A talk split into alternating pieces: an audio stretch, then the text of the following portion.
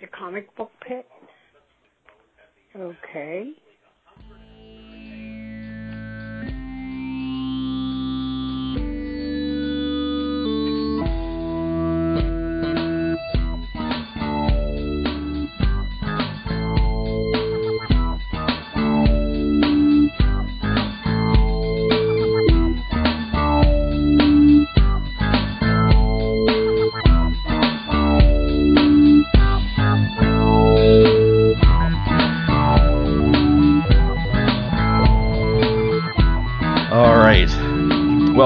Like to welcome everyone to the new episode of the Comic Book Pit. This is Comic Book Pit number 354. And before we start the show, I just want to take a moment to let you know that for the entire month of June, all proceeds from sales in our merch store are going to go directly to the Black Lives Matter organization and Sisters PGH, a transgender community center here in Pittsburgh. So uh, if you have a moment, you know, visit our shop and consider a purchase. And you know, one purchase can help in many ways. Um, you'd be sup- uh, supporting two great organizations. You'd be supporting our show, and you'd also be supporting Spreadshirt, which is a local business in uh, Greensburg. And the link for the shop can be found in our show notes or any of our social media accounts. This is Dan, and with me tonight we've got Jared, Hello. Kate, Hello. and Link. Hello. I thought I thought we were doing a thing. I'm sorry. Hello. This is- I forgot we were we were doing the barbershop quartet. I missed my part. I, it's I, I prefer to think of it as the Three Stooges intro. Well, there's four of us. Though. So okay, so who's who's Shemp? You know, you know, Shemp gets a bad a bad rap. Shemp was, if you know your Stooges, you know Shemp was like OG. Shemp is a Howard mm-hmm. brother, and then Shemp, I forget why Shemp went away. Probably some sort of like now cure and you know disease that at the time now would be easily cured. Like scurvy. Yeah. he had the rickets. And then, then Curly was brought in, which is also a Howard brother. And then Curly Howard lived fast and hard Mm. and had to give and then Shemp came back. So but if you really want to insult someone, Dan, as a, as an outsider of not one of the three, that's where you go with a Curly Joe. And if you really want to shit in that person's mouth, you go with a Curly Joe DeRita. Okay. All right. I will make a note of that for my my old timey insults. Why, you old curly Joe, you? DeRita. You see Curly Joe, you call someone Curly Joe Dorita, and you might as well. It, it's a blood feud. Okay. Man, learning things left and right here. It's been uh, it's already been a crazy couple of minutes. So um, yeah. So well, speaking of crazy, it's been a it's been a crazy few weeks. Um, both in real life and in uh in the comic book industry The- and the entertainment The industry. of- I, I just said the low stakes world of the entertainment industry by comparison to Yes, absolutely. everything else. The drama of our escapism. Yeah. right. Exactly. Um, there has been a, well, you know, that, you know, drama, I think is, is definitely the right word. Uh, I've been doing a little bit of re- reading up on some current events in comics and the, I feel like the, the big thing right now that it's really freaking everyone out, at least from a retailer point of view, is the fact that, uh, DC Comics announced that they were cutting ties with Diamond, uh, Diamond dis- Distribution, and uh, the retailers are not having it.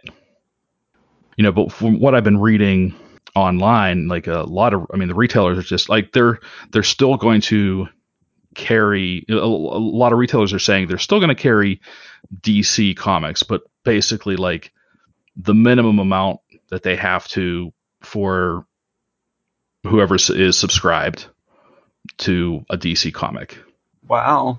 because there's just unhappy with the ordering system now that it's basically ordering is split between three different companies.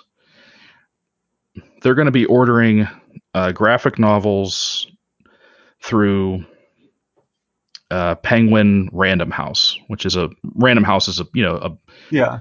big you know, Sort of yeah, corporate publishing Their mom company. and pop outfit. Right.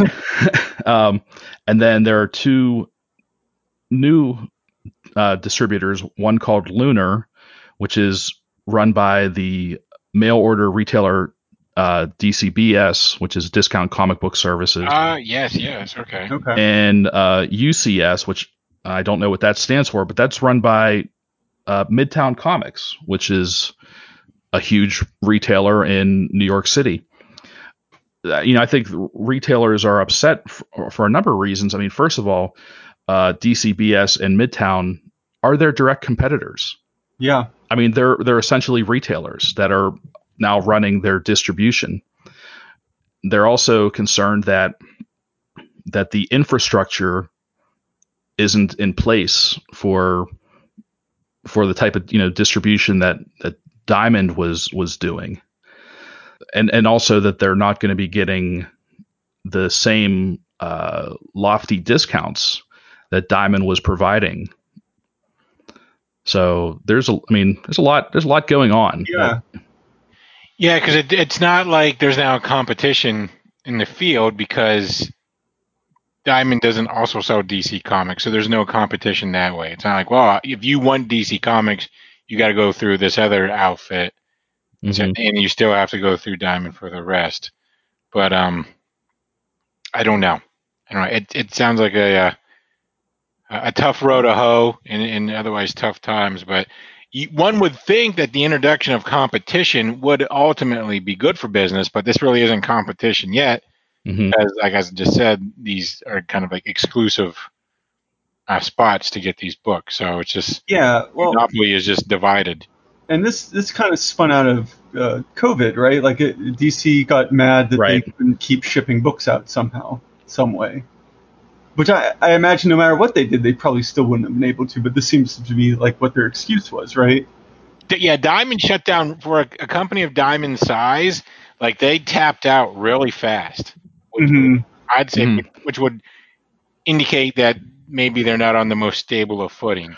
Well, well, they, yeah. Not only that, well, like you said, they they closed up shop pretty quick, and they're like financially, they either were unable or unwilling to pay out to uh, their vendors when you know when when when everything was going downhill in businesses and you know i mean these are other businesses that needed money that couldn't get it from diamond hmm so that also did not help yeah and it is it, it is kind of funny that for for years i mean practically decades uh, everyone you know retailers and everyone have been crying uh, foul about diamond being a monopoly but now Yeah.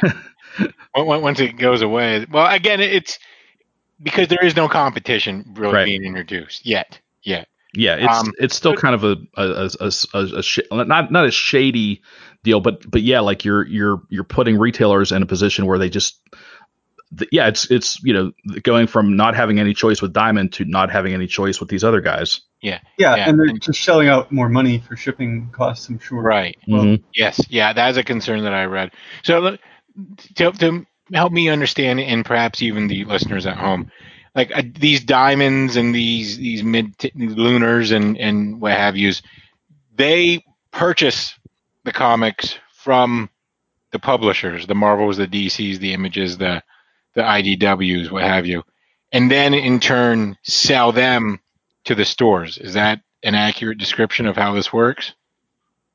i believe so yes rather than like the the alternative, which I doubt this is it, but the alternative would be um, they Diamond and Lunar and, and whomever uh, physically ship them and then divide the the proceeds from the stores. Like like so, I just flat out sell my book to Diamond. Diamond gives me hmm X, Diamond turns around and sells the book to comic book store for Y, who in turn sells it to the U for Z, as opposed to I give my book to Diamond to mail to the comic book store, and then when Y comes in, I take a split of Y, and, and Diamond keeps the other split of Y. That doesn't sound like it'd be a logical business model. No, yeah, I, I think yeah, I think you you kind of had it had it first time. the first time, yeah. I yeah, I, I DC, I Marvel, I whomever sell too, and therefore, Mhm. so the issue was that Diamond couldn't pay me for the product, which it was probably. It probably goes from printing press, but that's wherever directly to a Diamond facility. I'd imagine would be the most logical way to do that. Mhm. So they're get they're, they're holding product but can't pay the invoice for said product, Mhm. and now they're not shipping product to retailer to uh, create revenue from that end either. And if, and if I'm DC Comics, I'm like, well, I'm taking my ball and going home.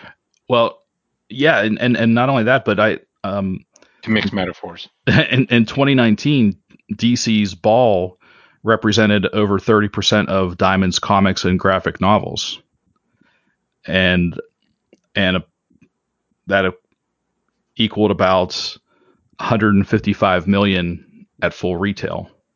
And so now graphic novels go through one distributor and, and monthly comics go through a, a second distributor. There there are there are two there's there's one graphic novel distributor that's Random House, and there are two uh, we'll just call them like weekly or floppy distributors. And I I think For monthly. yeah monthly there you go. Floppy is a pejorative. but I, I think you you order based on it's it's geographic. I think it, it, it's like you're not picking one or the other. I think it's where you're. Yeah, I thought that was regional. Yeah, it's regional. So wherever you are, you know, if I, I assume if you're somewhere on the East Coast like we are, you'd probably be ordering from the Midtown. Uh, I think it's called UCS, and then um, the other one, Lunar, probably handles you know the other half of the country. Um, but yeah, I don't know that for 100. percent It's just a just a educated guess.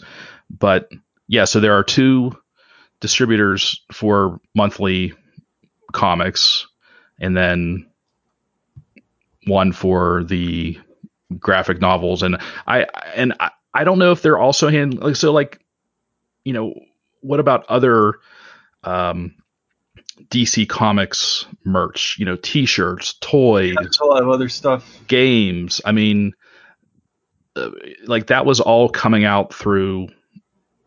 You know, the stores would get all that stuff through Diamond.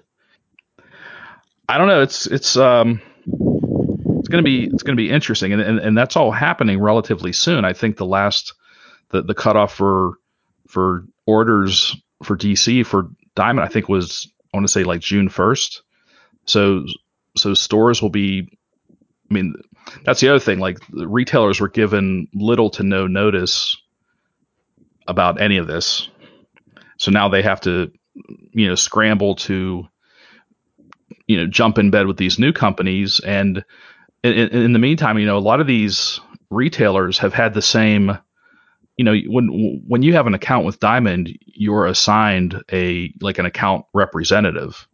You know, essentially someone to you know, help you get, you know, if you have a problem, you call this guy and you get your order straightened out, or you add to your order, or I, think you know, you know, when we're talking about the infrastructure, I think there's a lot more to it than just just uh, shipping and getting your books on time and stuff like that. There's just the personal relationship, and there's the you know, the retailers are, are losing their.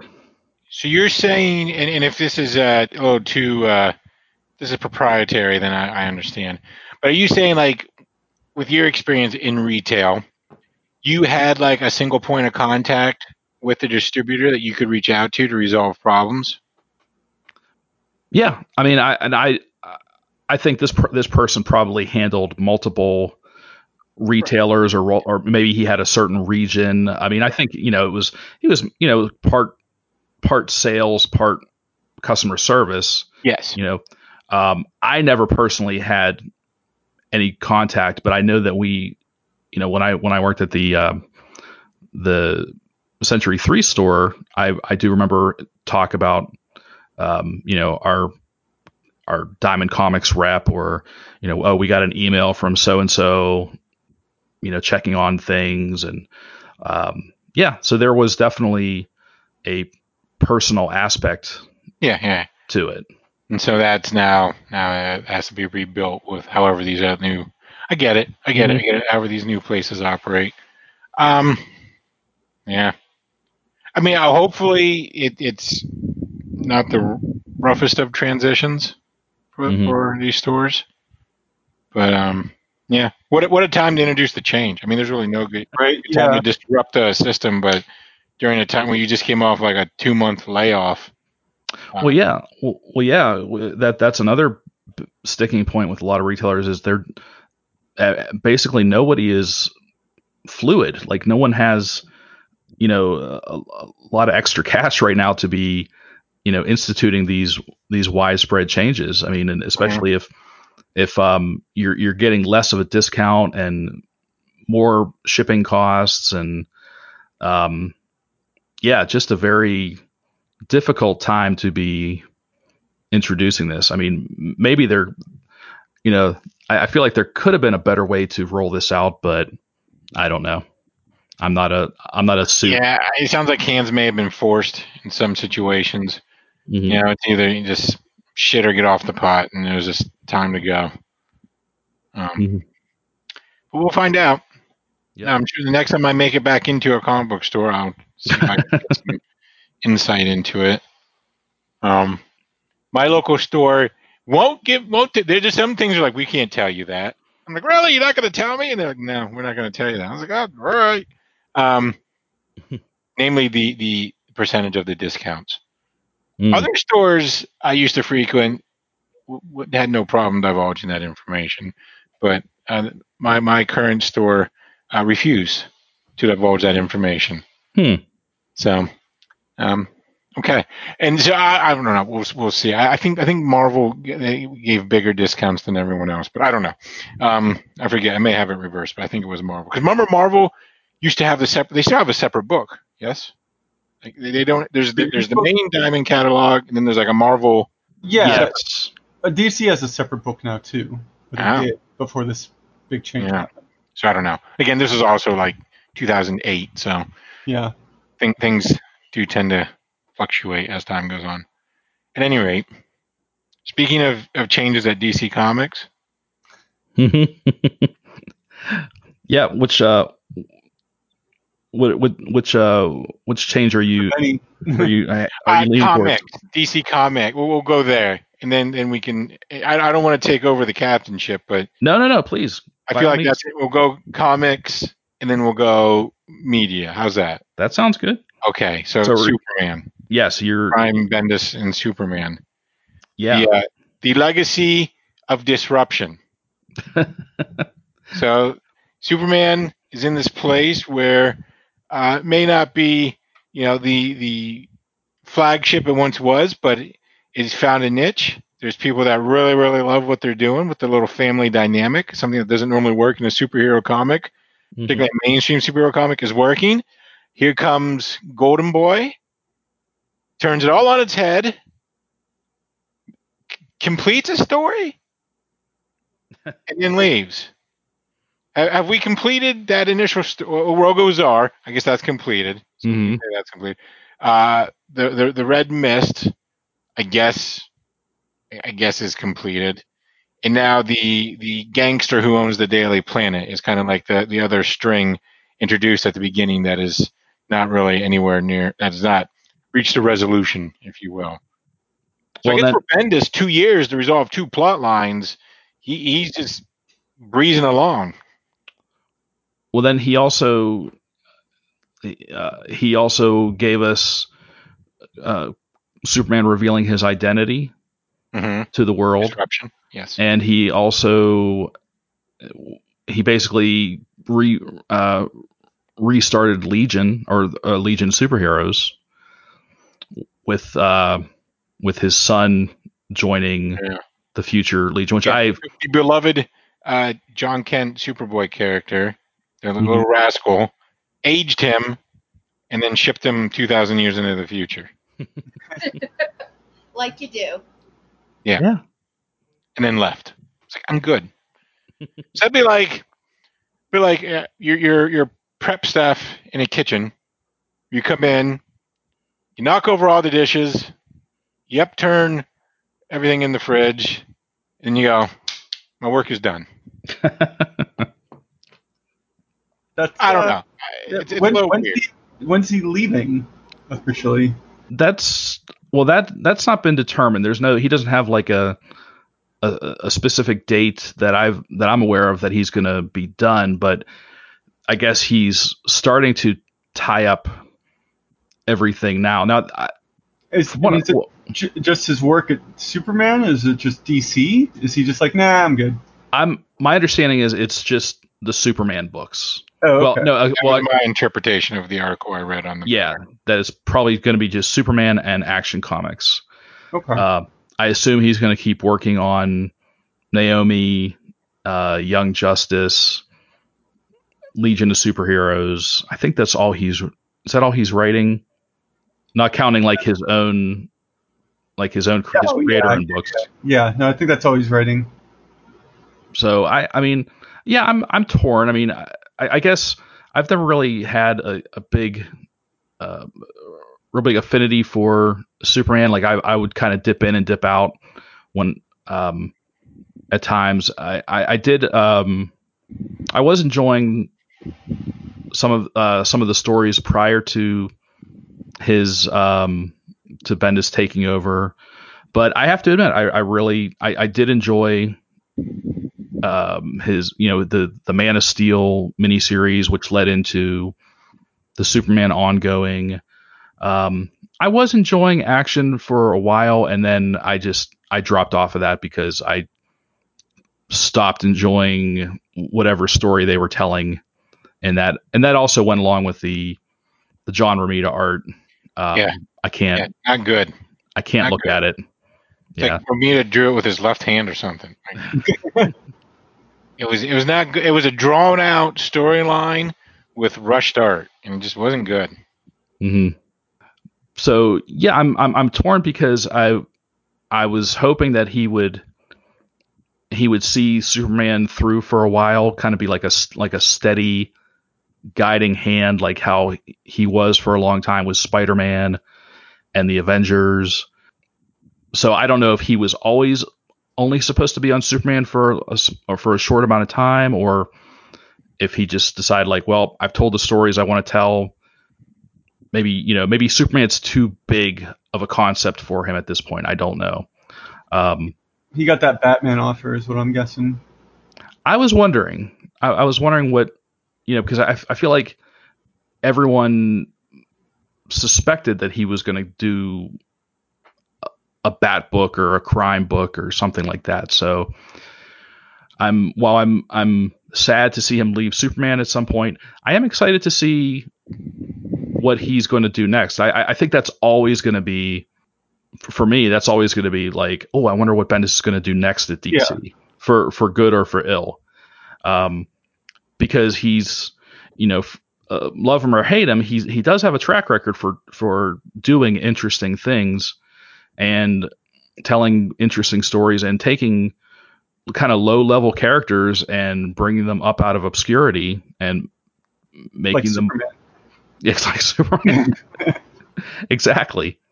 I mean, he created Jessica Jones. He he brought he brought Luke Cage out of mothballs. You know, he he's definitely got he's got a knack for storytelling. Um, just it's just inter- you know it'll be, it'll be interesting to see where he takes it, where he goes in DC.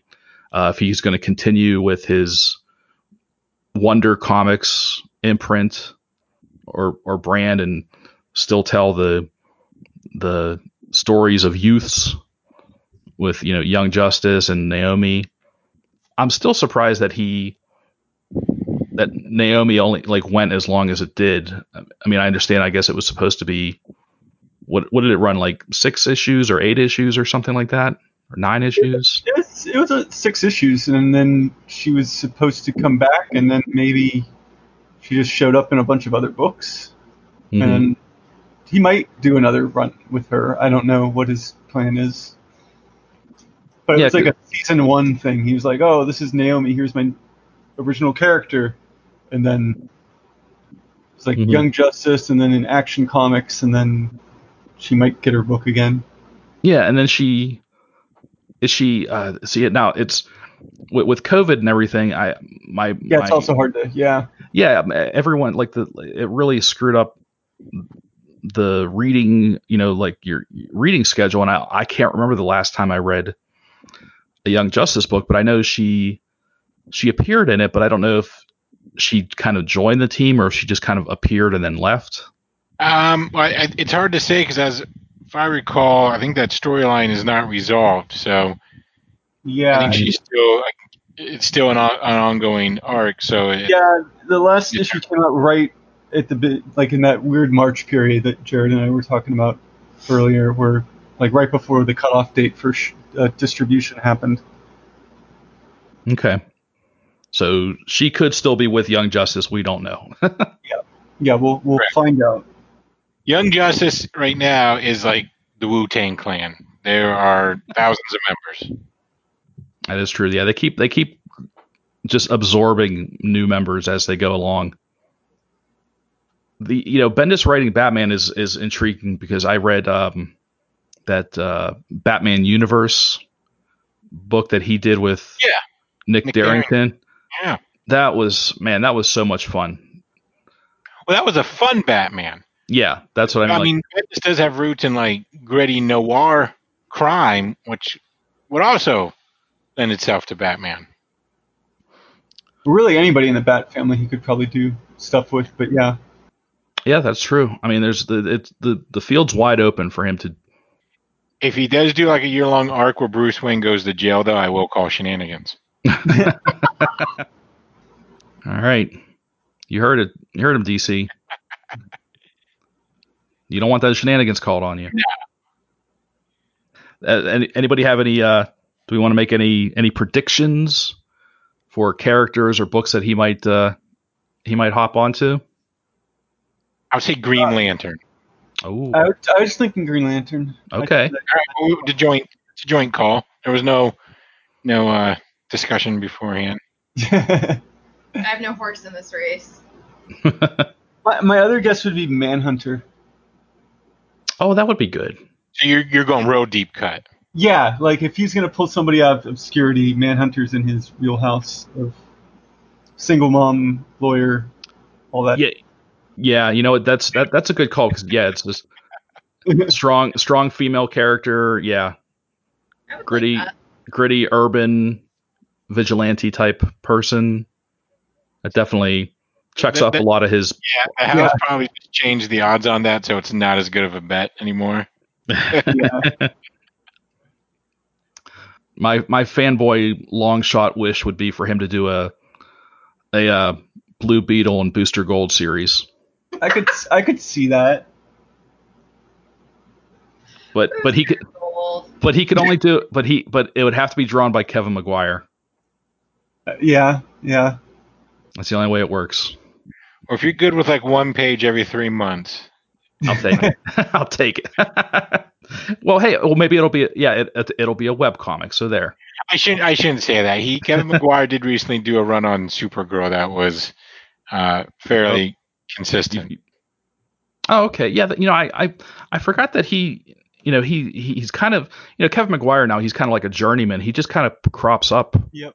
He just pops up wherever they need, you know, like a fill-in artist. But yeah, he'll do like a a random arc of comics, and he was he was uh doing a lot of Superman pages for a while. Like he did he did a story in um didn't he do a story in was it like was it Action 1000?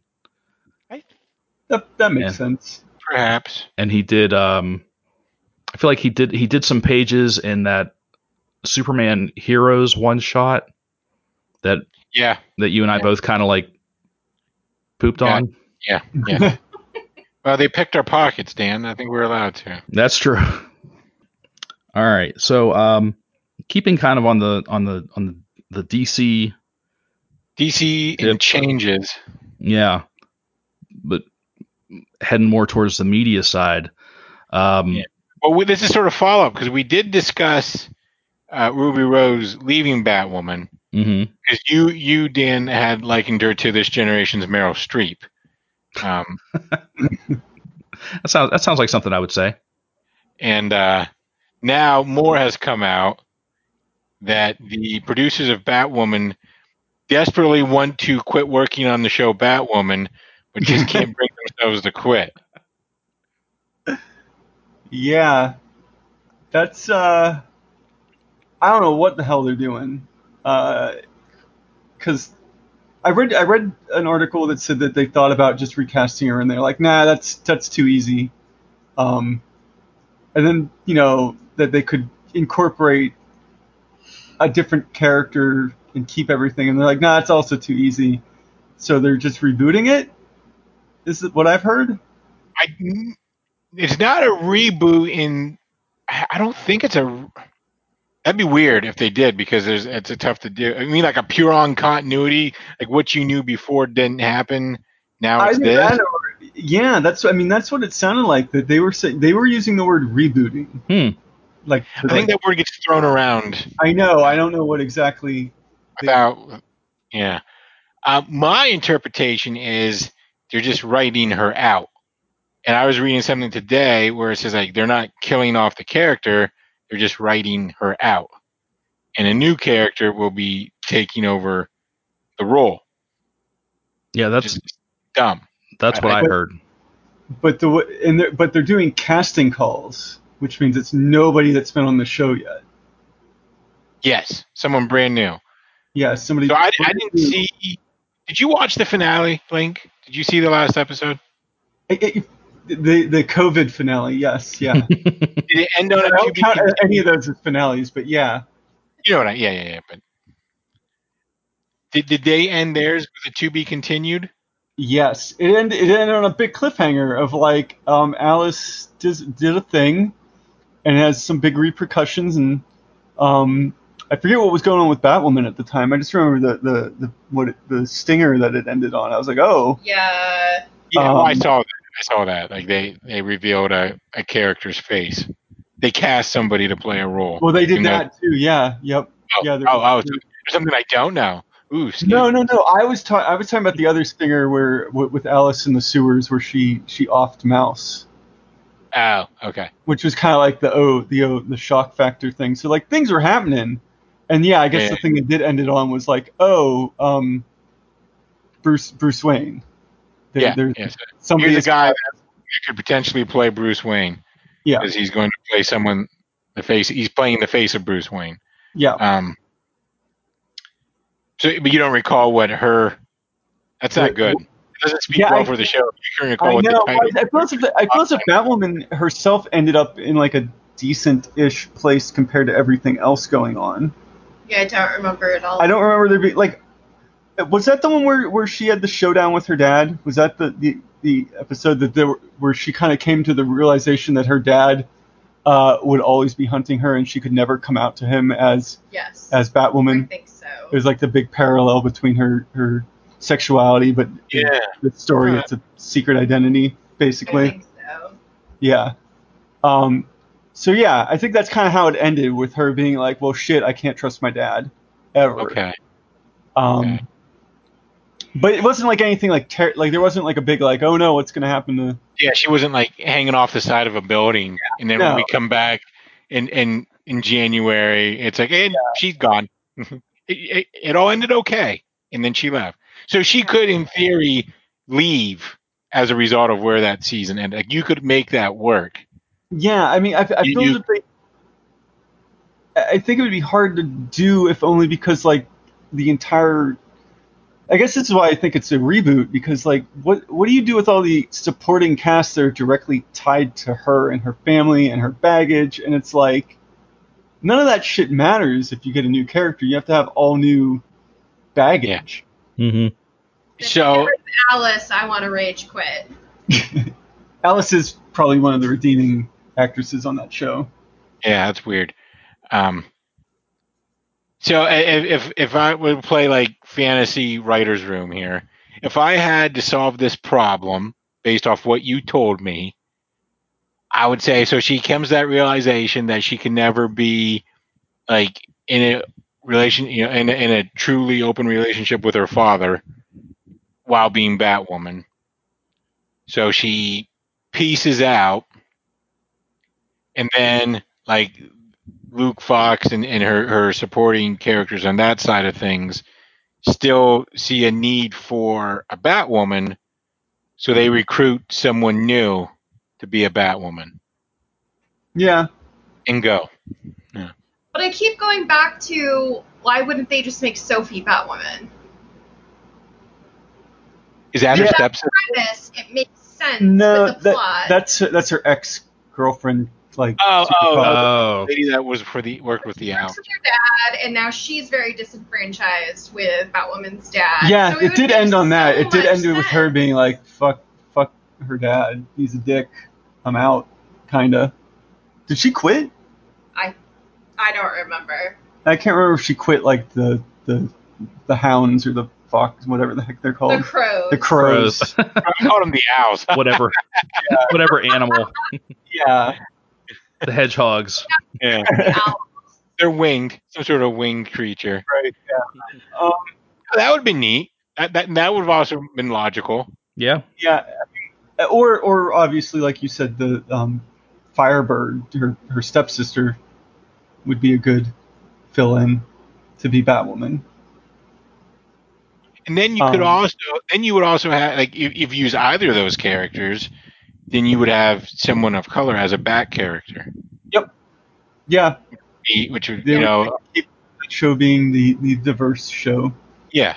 And, and and that, I mean, that's, and the, these CW shows are, are, that's important to them. Um, but then there's also, like, by doing that, there's also, like, stuff within the world of the story that you could explore Yeah. with that, that you wouldn't be able to otherwise explore with, with a white character. Mm hmm Mm hmm So my my fan theory, if if they had to reboot the show, my fan theory would be, um, it would take place in the Arrowverse future, like the Arrows like time skip with the Birds of Prey, and it would be like Batman Beyond with a new Batwoman. Yeah. That's like the only other solution I could I- think of. That's that's a good Yeah. one. I was kind of, yeah, I was kind of thinking the same thing that uh, for if it really for it to really work, they would they might want to do a time jump. Oh, look at you guys. Time jump. Such a convenient solution. And you do have that Green Arrow and the Canary show that's time Yeah. jump.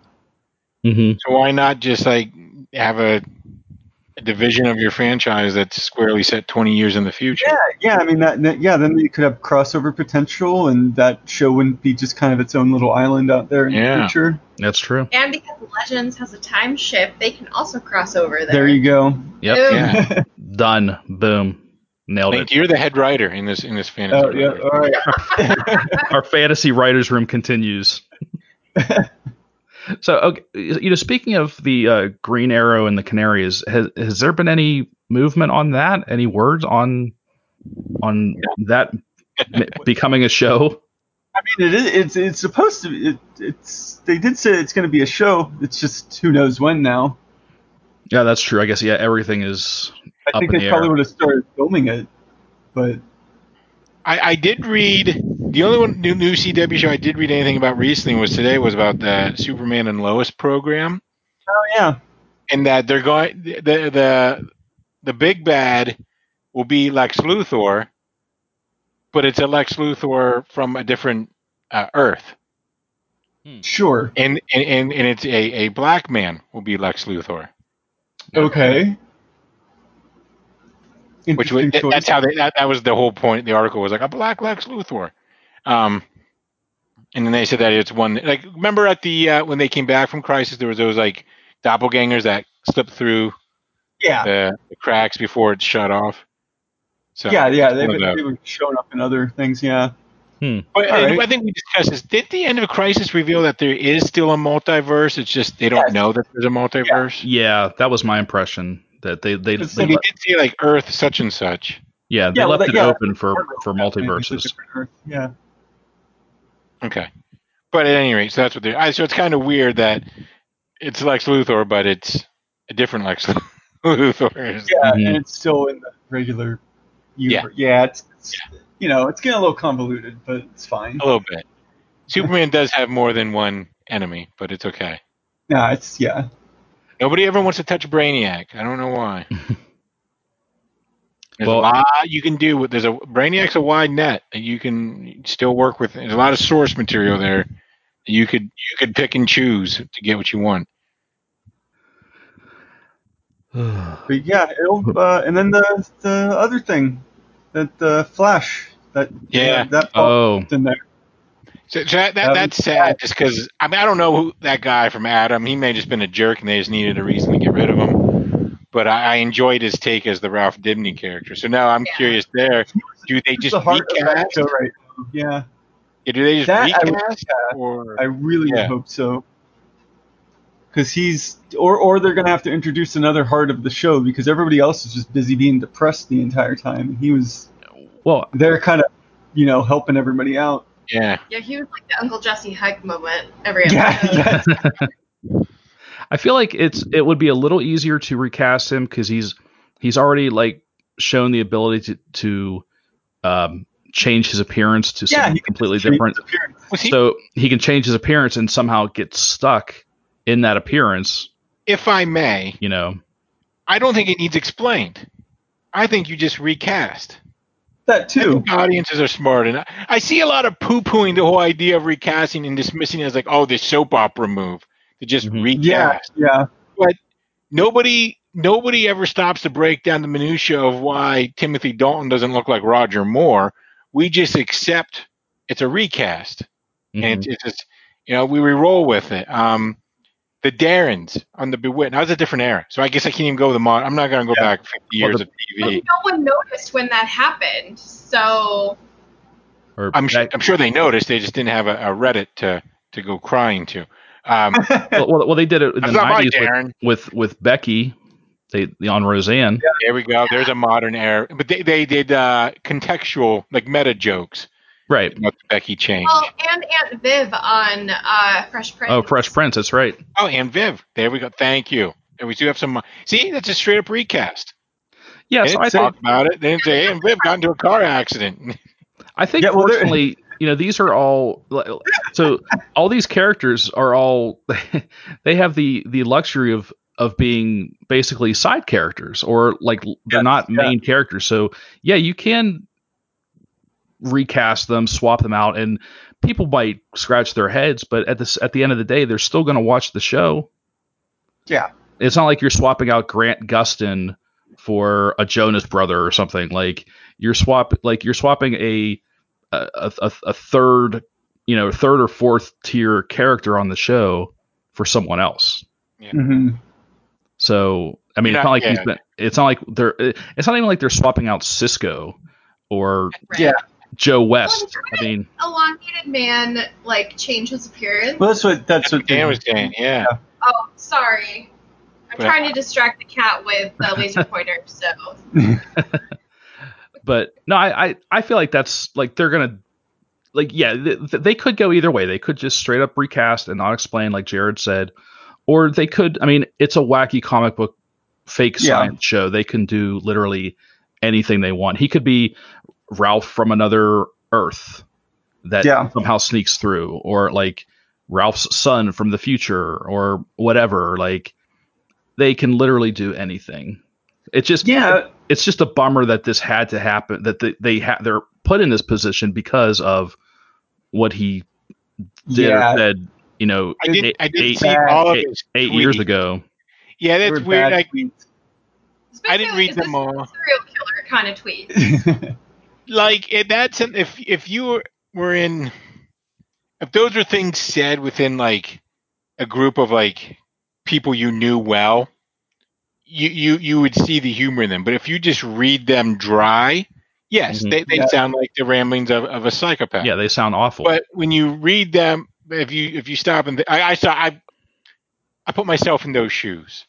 Because I, I, I jokes it's gallows humor and I thought some of them were, were kind of funny. It- but I also understood that if you just read it dry it, it's not Yeah, it, does it's not what you're poorly. going to throw out there into Twitter into the wor- realm of a million anonymous people. No. That's uh, Especially because that was probably when he was trying to get jobs and trying to get famous. yeah he's trying to get noticed he was probably like Yeah. trying to. He was Look how edgy Trying to I be- am. yeah, exactly. Look how edgy I am. Look how look, like look how funny I can be.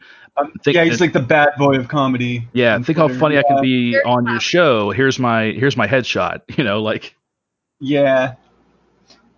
But yeah, they did not age well. no.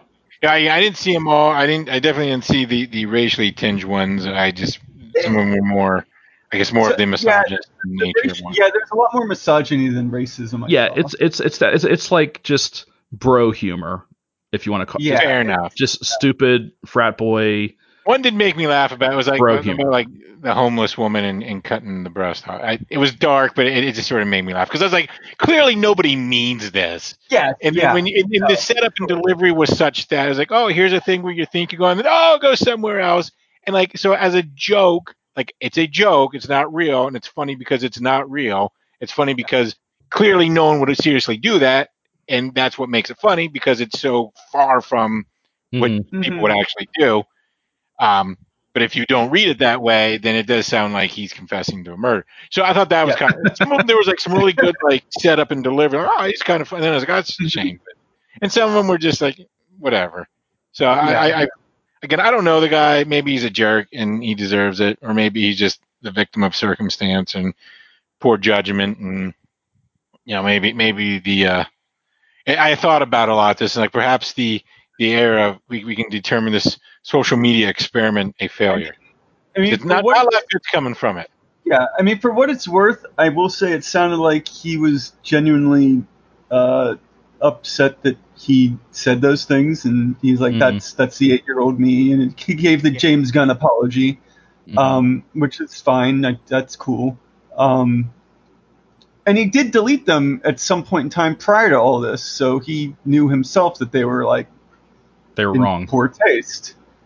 And whether that's when he grew as a person or he was just doing it to cover his ass, I don't know. But still, Yeah. he knew enough to take them off the internet. And just because somebody has the receipts, it's Mhm. I don't know. It's you got to make room for for people to, to to grow up and move on.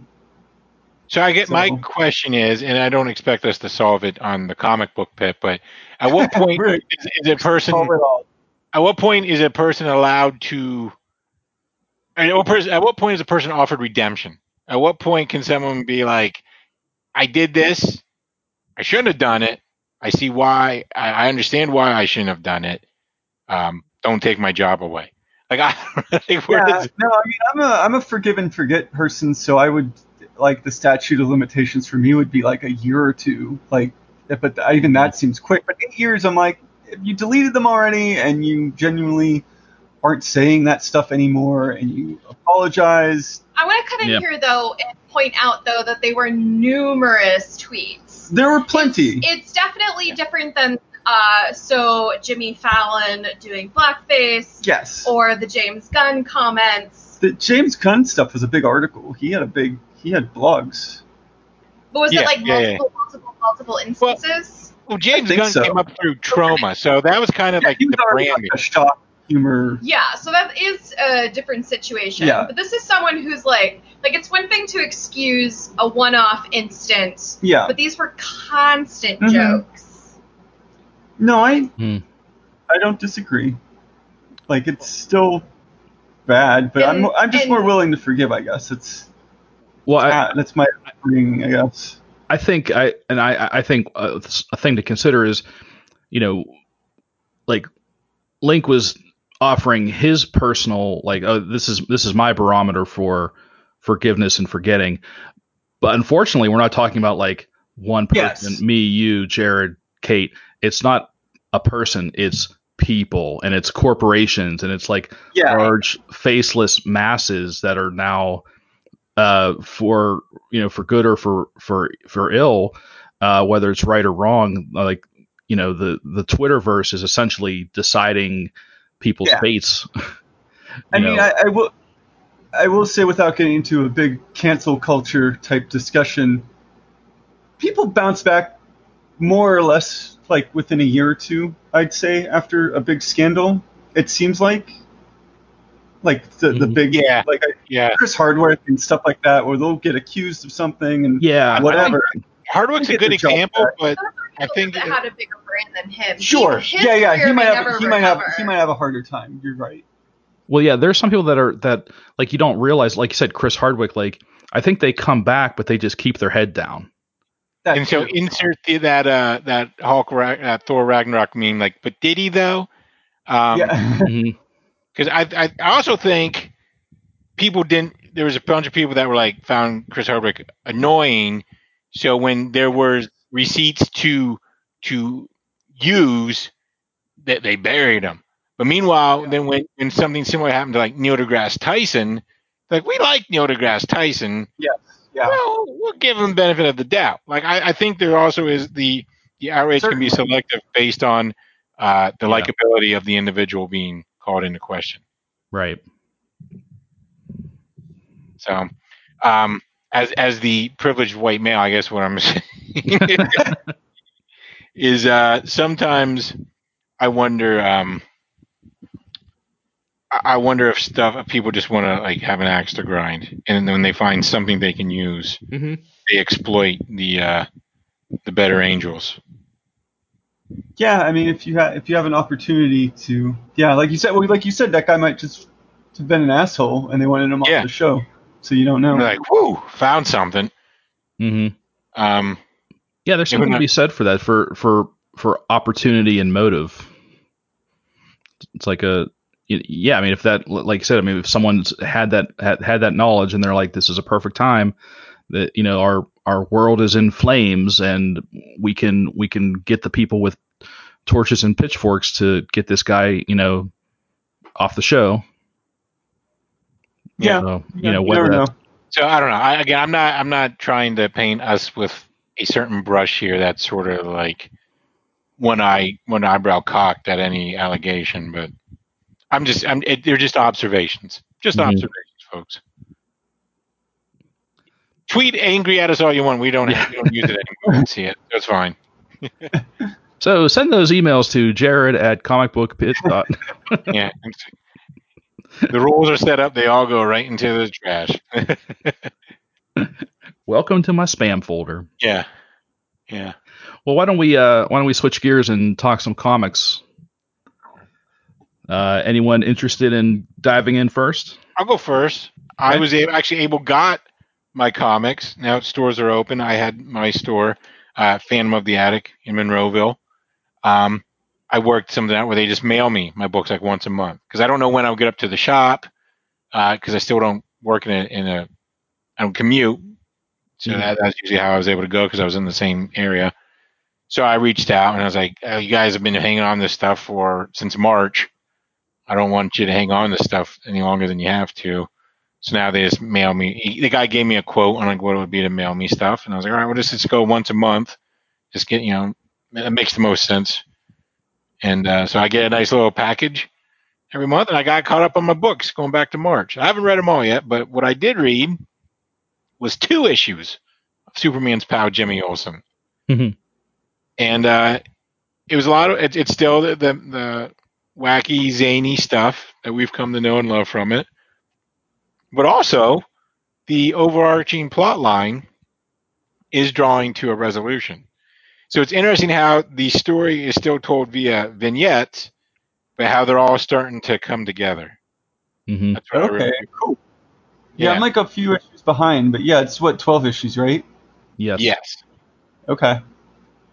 So yeah, so like the the one like overriding mystery, um, I don't wasn't resolved, but the the, the who done it. They now know who the who is. Oh, okay. Yeah, that was revealed, and so now it's kind of entering that that final chapters. But yeah, said, how the the the little bits um, at first seemed like random and sort of like focused on Mhm. different areas. They are starting to uh, coalesce.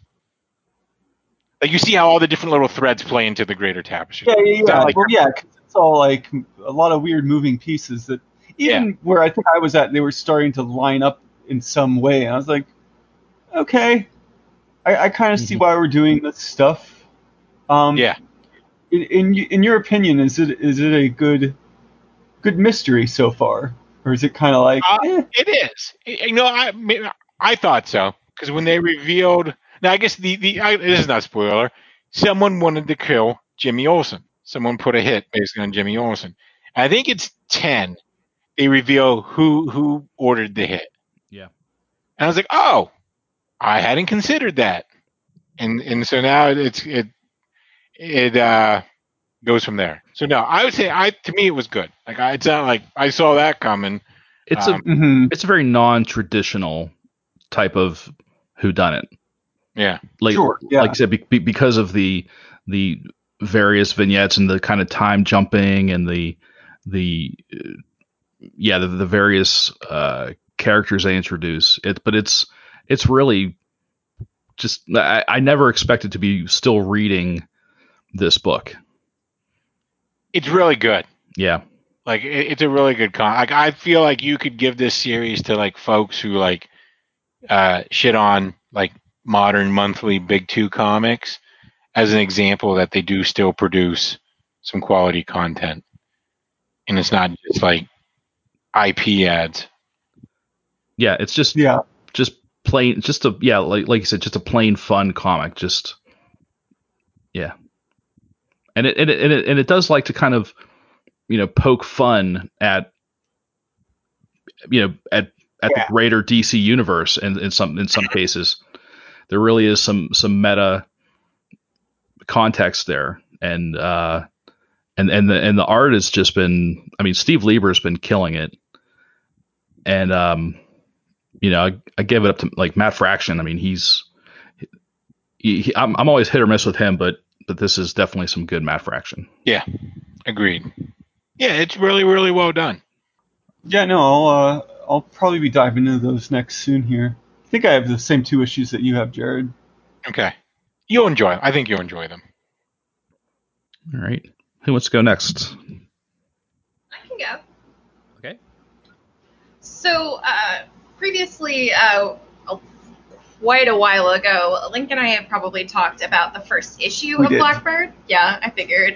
Um, I remember talking about the art, so I had a feeling. Um, so, uh, Blackbird is created by Sam Humphries and Jen Bartel. He writes it, she colors it, and Jen Bartel is becoming quite a household name, uh, both from her many, many, many luscious, colorful covers, and uh, she's done shoe collaborations. Her Harley Quinn uh, Puma collaboration sold out in like a minute. So I sadly did not get a pair. hmm But her art's pretty distinctive. She does very colorful, very bright, very pretty covers, which is 100% my aesthetic. Uh, but she also uh, cares a lot about diversity, and that comes through in Blackbird. So Blackbird is kind of everything I could possibly want. Uh, except maybe a little bit more queerness, which uh, the story does not allow for at this point. But everything is like magical cats and uh, giant tiger lion things coming down from the sky and very nondescript magicness going on. Uh, there's pretty gems. There's talk of a heist within a gem factory, and all the little gems like do different types of magic. So I don't know. It's really cool. The story has a lot to do with family. I expected it to just kind of be like a fun romp, and instead I had feelings about family that I didn't expect to have. um, but yeah, so the first volume was a really good quick read. I know that there's at least a second volume out. Uh, definitely worth taking a look at, if not just because it's beautiful, then I think it was a really good story. Yeah, what what's the basic plot premise? The basic plot premise is there is an earthquake, and the night of the earthquake, her mom dies. And that night, she sees magic. And for the rest of her life, her family calls her. Now, granted, the rest of her life is like 10 years, uh, up to the point of the comic that we're talking about. but they call her Crazy Baby because she wants to talk about magic, and no one believes her that she saw it. And then the clouds open up, and the magical uh, lion comes back and takes away her sister and not her. So, thus proving magic is real. She didn't imagine it.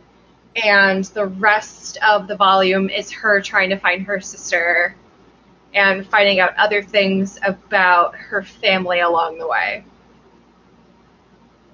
She teams up with another, uh, so they're called paragons instead of like wizards or anything. And so she teams up with this really hot paragon named Clint, uh, who's also super into cool shoes, um, which was just a really funny side bit to it. Um, and all of the different like houses of magic, it's almost like cliques or like clubs. And I don't remember all of the names, but they're all called cabals, and they all have different like characteristics. So I don't know. It's fun and also serious enough to not just be too ridiculous. Okay. And she won an Eisner last year for it, and she's nominated in 2020. Yeah, she gets a lot of variant cover work too. Yeah. It's also really cool because so Jen Bartel's really only been on the map for the last few years, and she got discovered doing fan art. And what's great is she Oh, still wow. does fan art. Uh, every now and then I go through her website, and every single time I see a new like fan art piece she did. She does a lot of really cool uh, Sailor Moon. Her Twitter is super fun. She's been doing a lot of Final Fantasy VII fan art lately. Um, she randomly did Akasha from uh, Queen of the Damned, the Aaliyah version. So that was really fun to see today.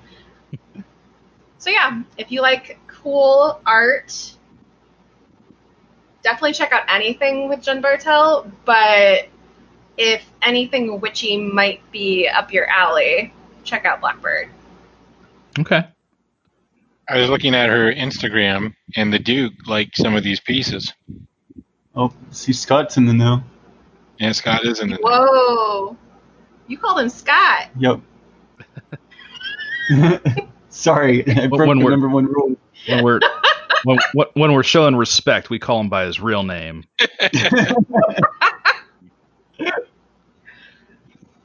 Yeah. Sometimes we we slip into his real name. It's completely uh, un, uh, unintentional. He was supposed to have his name legally changed to Duke a long time ago, and he he just didn't get it. he just won't do it. All right. Uh, Link, do you want to you want to go? Sure. Okay. Uh, yeah. Um, so I read the the last two issues. There's not the last, but the most recent two issues of uh, Far Sector, um, which we talked about before on the show and, Mhm. and all that. And it, it delved more into, um, so, so I always forget her freaking name. The the main character Sojourner, so Sojourn. I'm looking at Kate here. She's just giving me a blank stare. I think. Yeah, she's got a weird name. Anyways, the main character who's a who's a woman of color. She's black, um, and she's the Green Lantern. And it delves more into her past and her origin, um, because in the issue prior, uh, there was a big um, there's a, a, a protest slash riot. I'm, I'm getting topical here, um, and some some people got uh, injured and killed during it, and that's kind of how the last issue ended off. And the next issue picked up um, going back to her origins back on Earth and becoming a lantern, and um, dealing a lot with uh, what what she did back on Earth. And and lo and behold, we find out that uh, she was in the well. Yeah, she was in the military, um, and then she opted to no longer be in the military after she kind of realized that uh, maybe the military didn't always make things good. Um, and then so she became a cop. And then while she was a cop, she witnessed uh, her partner uh, pr- do some good old fashioned police brutality. Um, and as as as we know happens, uh, and ended up injuring somebody, and uh, she reported him to her uh, superiors. There's a whole thing, um, and it kind of talks about how she ended up getting uh, kicked off the force, both in relation because she broke the the the uh, what's it called the blue the thin blue line. Yeah. Yeah, the thin blue line, the blue code, and all that. You know, stick up for your your your bad buddies kind of thing. Um, in, in addition to something else where she got tagged in something by a friend related to the Black Lives Matters movement. Um, and so she got kicked off the force because it broke their social media policy and blah blah blah. But it, it's kind of like a whole bunch of things all at once, and uh, she's telling somebody.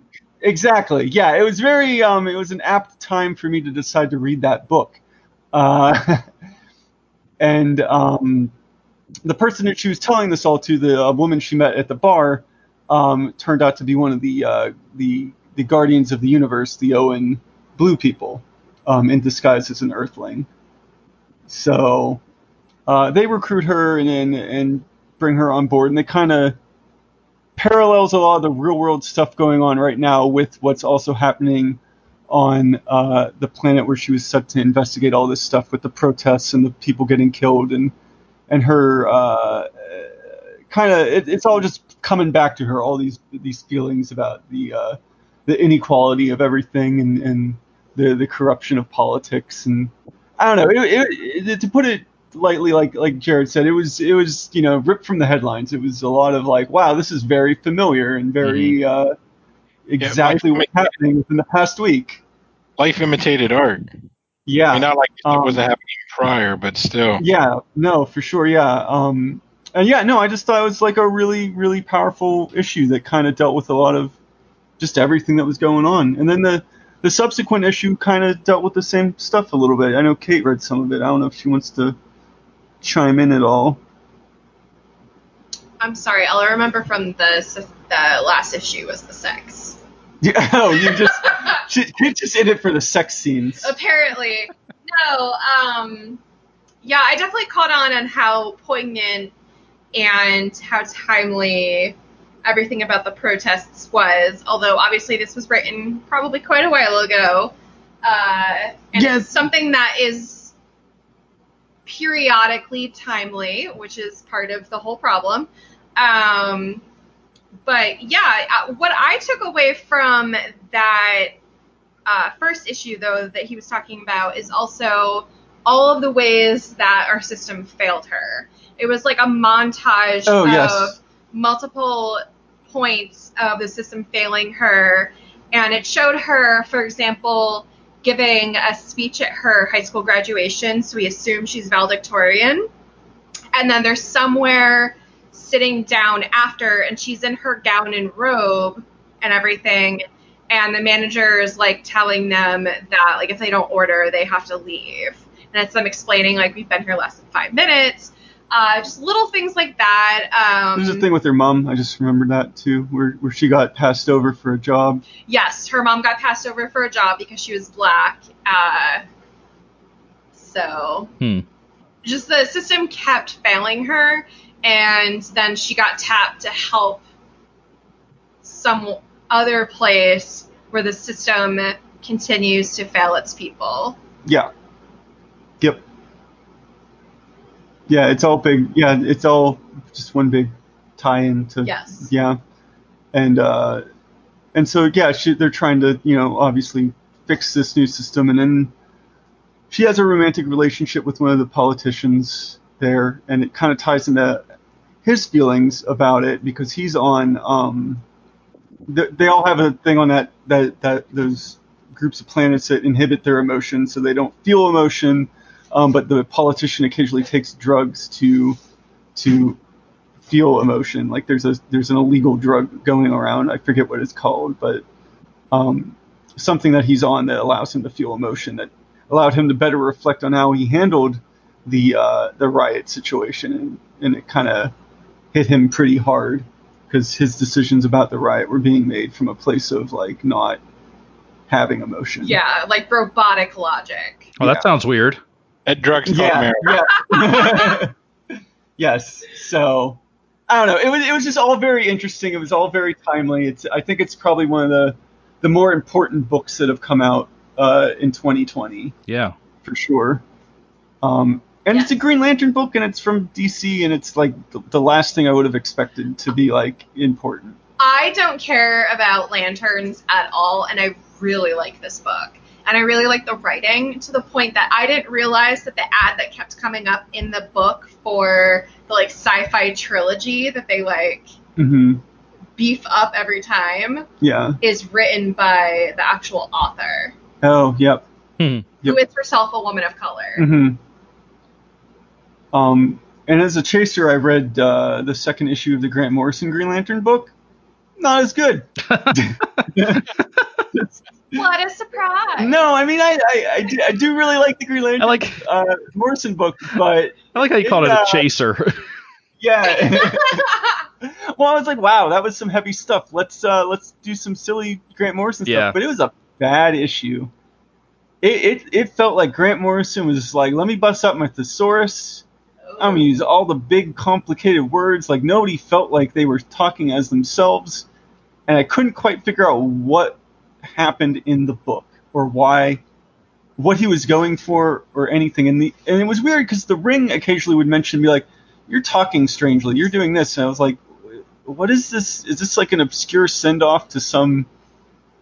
Something or other like Grant Morrison likes to do, but I, I don't know. It, there was no payoff at the end. It was it was a bad issue. The second second issue of the new Grant Morrison run. So Hmm. I don't know. Go read Far Sector instead. All right, fair enough. Uh, well, I guess I'll I'll wrap everything up with um, I I read the most recent issue of Avengers, uh, number thirty three, by uh, Jason Aaron and artist Javier Garrón, and this was a great issue because well, I, so I haven't had I I haven't read the Jason Aaron Avengers uh, in probably 20, pl- 20 or so issues. I think I read like the first, like the first, I definitely read the first arc and maybe the second arc. And then I just kind of, it just kind of fell off my radar. I mean, it was okay. You know, I was enjoying it, but it, it definitely was like, oh, here's all the movie Avengers. And then we're going to throw in uh, Ghost Rider and She Hulk. And it, you know, it just felt very, like I said, it was just made from the movies. So it it was it, it was good, but it just there was something about it just didn't feel right.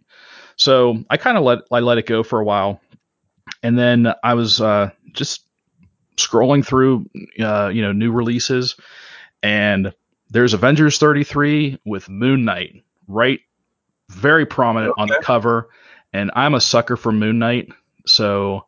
I, I think I looked at the preview pages and I'm like, I'm in, buy it. And this is a great issue because it's it's a it's a jump a good jumping on point. Like it, it's a it's a new arc, and you don't have to know anything going into it. Basically, the the the, the story is this issue is very simple in a, in a way. Like not a lot happens as far as like explaining the story, like what the arc of the story is going to be, but it's it's almost like a like a prologue. And what that prologue is is Moon Knight of all of all people of all characters in the MCU just systematically taking on individual Avengers for their powers and whooping their asses. So it starts off with um, Moon Knight uh, meeting Iron Fist in K'un-Lun. He uh, they they fight, you know, and, and it's it's one of the things like where Danny Rand is like, "Hey man, what are we doing here? I you, you know you called me here, you know we're we're not best friends, but hey, we're kind of cool." And then all of a sudden, Moon Knight starts attacking him. There's this great this is there's a fight, and it's and the the art is just amazing. This entire issue is just very very kinetic. Um, basically, the entire issue is, is kind of a fight issue, and and like I said, it's it's it's uh, Moon Knight just uh, taking what he needs from different Avengers, and then at the end, you, you get the you get the feeling that like okay, this is the there's a big bad coming down the road, and it's and somehow Khonshu, like the the Egyptian god that he serves, is is kind of I don't want to say manipulating him, but he's basically guiding him and saying, "You're the one that's going to stop this, but you need the tools to do it, and this is what you need to do." So he gets the Iron Fist from Moon Knight.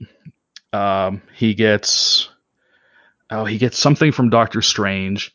He steals Ghost Rider's car, and he um, and he relieves Thor of Mjolnir in a in a way I, I would have never I would have never thought possible.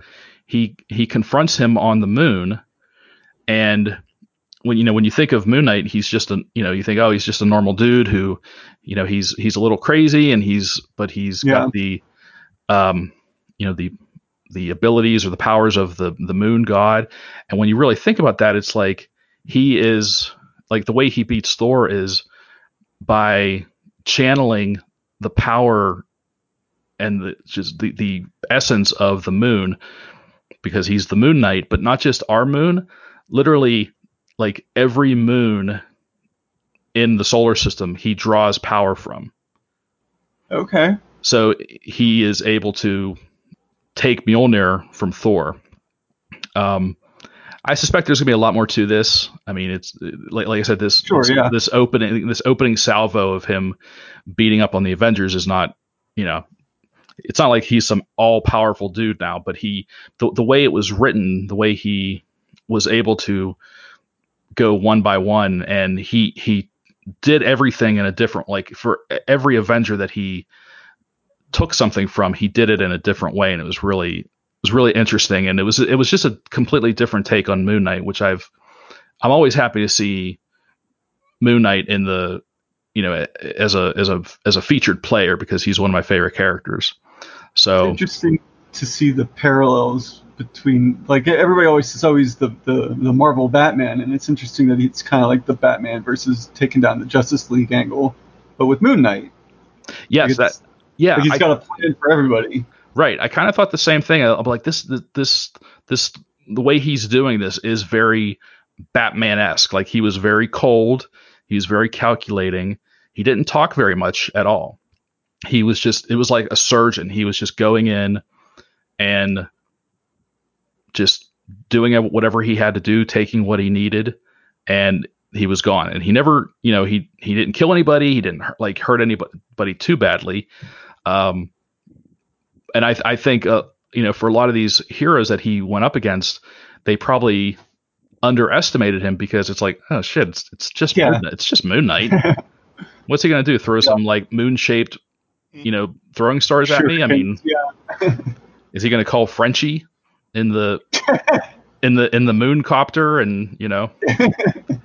but no, I'm I'm definitely in for this story arc. Um, it was really, it was it was like probably one of the most fun comics I've read in a while. So No, that sounds interesting. And, and if anybody's going to make up the rules for what you can and can't do with Mjolnir, it's going to be Jason Aaron. that is true. That's true. I feel like he's he's probably earned the right to do that. Yeah. Oh, and um, and real quick, I'm going to give a shout out to the uh, so last year I think we talked about like that um, DCeased miniseries came out from Yeah, DC, yep. and recently there have been some DCeased uh, tie-in books and or you know d- or DCeased books that have carried on the story uh, past the original miniseries. And normally I don't give things like that too much too much attention, but this was written by the by the by the guy who wrote DCeased, which is Tom Taylor. And Oh, yep. um, the first one was called DCeased Unkillables, and it was just a three issue uh, miniseries. And then there's a there's a digital there's a DC digital book called De- uh, DCeased Hope at World's End, and I would recommend both of these books as they're they're really great um, supplemental stories to the DCeased, like the overall DCeased universe, if you want to call it that, or DCeased storyline. Um, the uh, Unkillables is really cool because it's a it's basically about a group of supervillains that are fighting their way through the DCeased world, and they're left behind when the in the original DCeased miniseries, um, you know, these two the you know, the the uh, remaining heroes scavenge whatever they can from Earth, like all the survivors they can, and they take off into these you know these two large arcs, essentially these two giant spaceships. But they left a lot of people on Earth, and a group of them um, supervillains that were left behind. This is a story about them, and it's really again just like surprisingly good. Like it should not be this good. hmm And uh, De- DCeased hope at World's End is a is a is a parallel storyline that takes place during the original DCeased miniseries.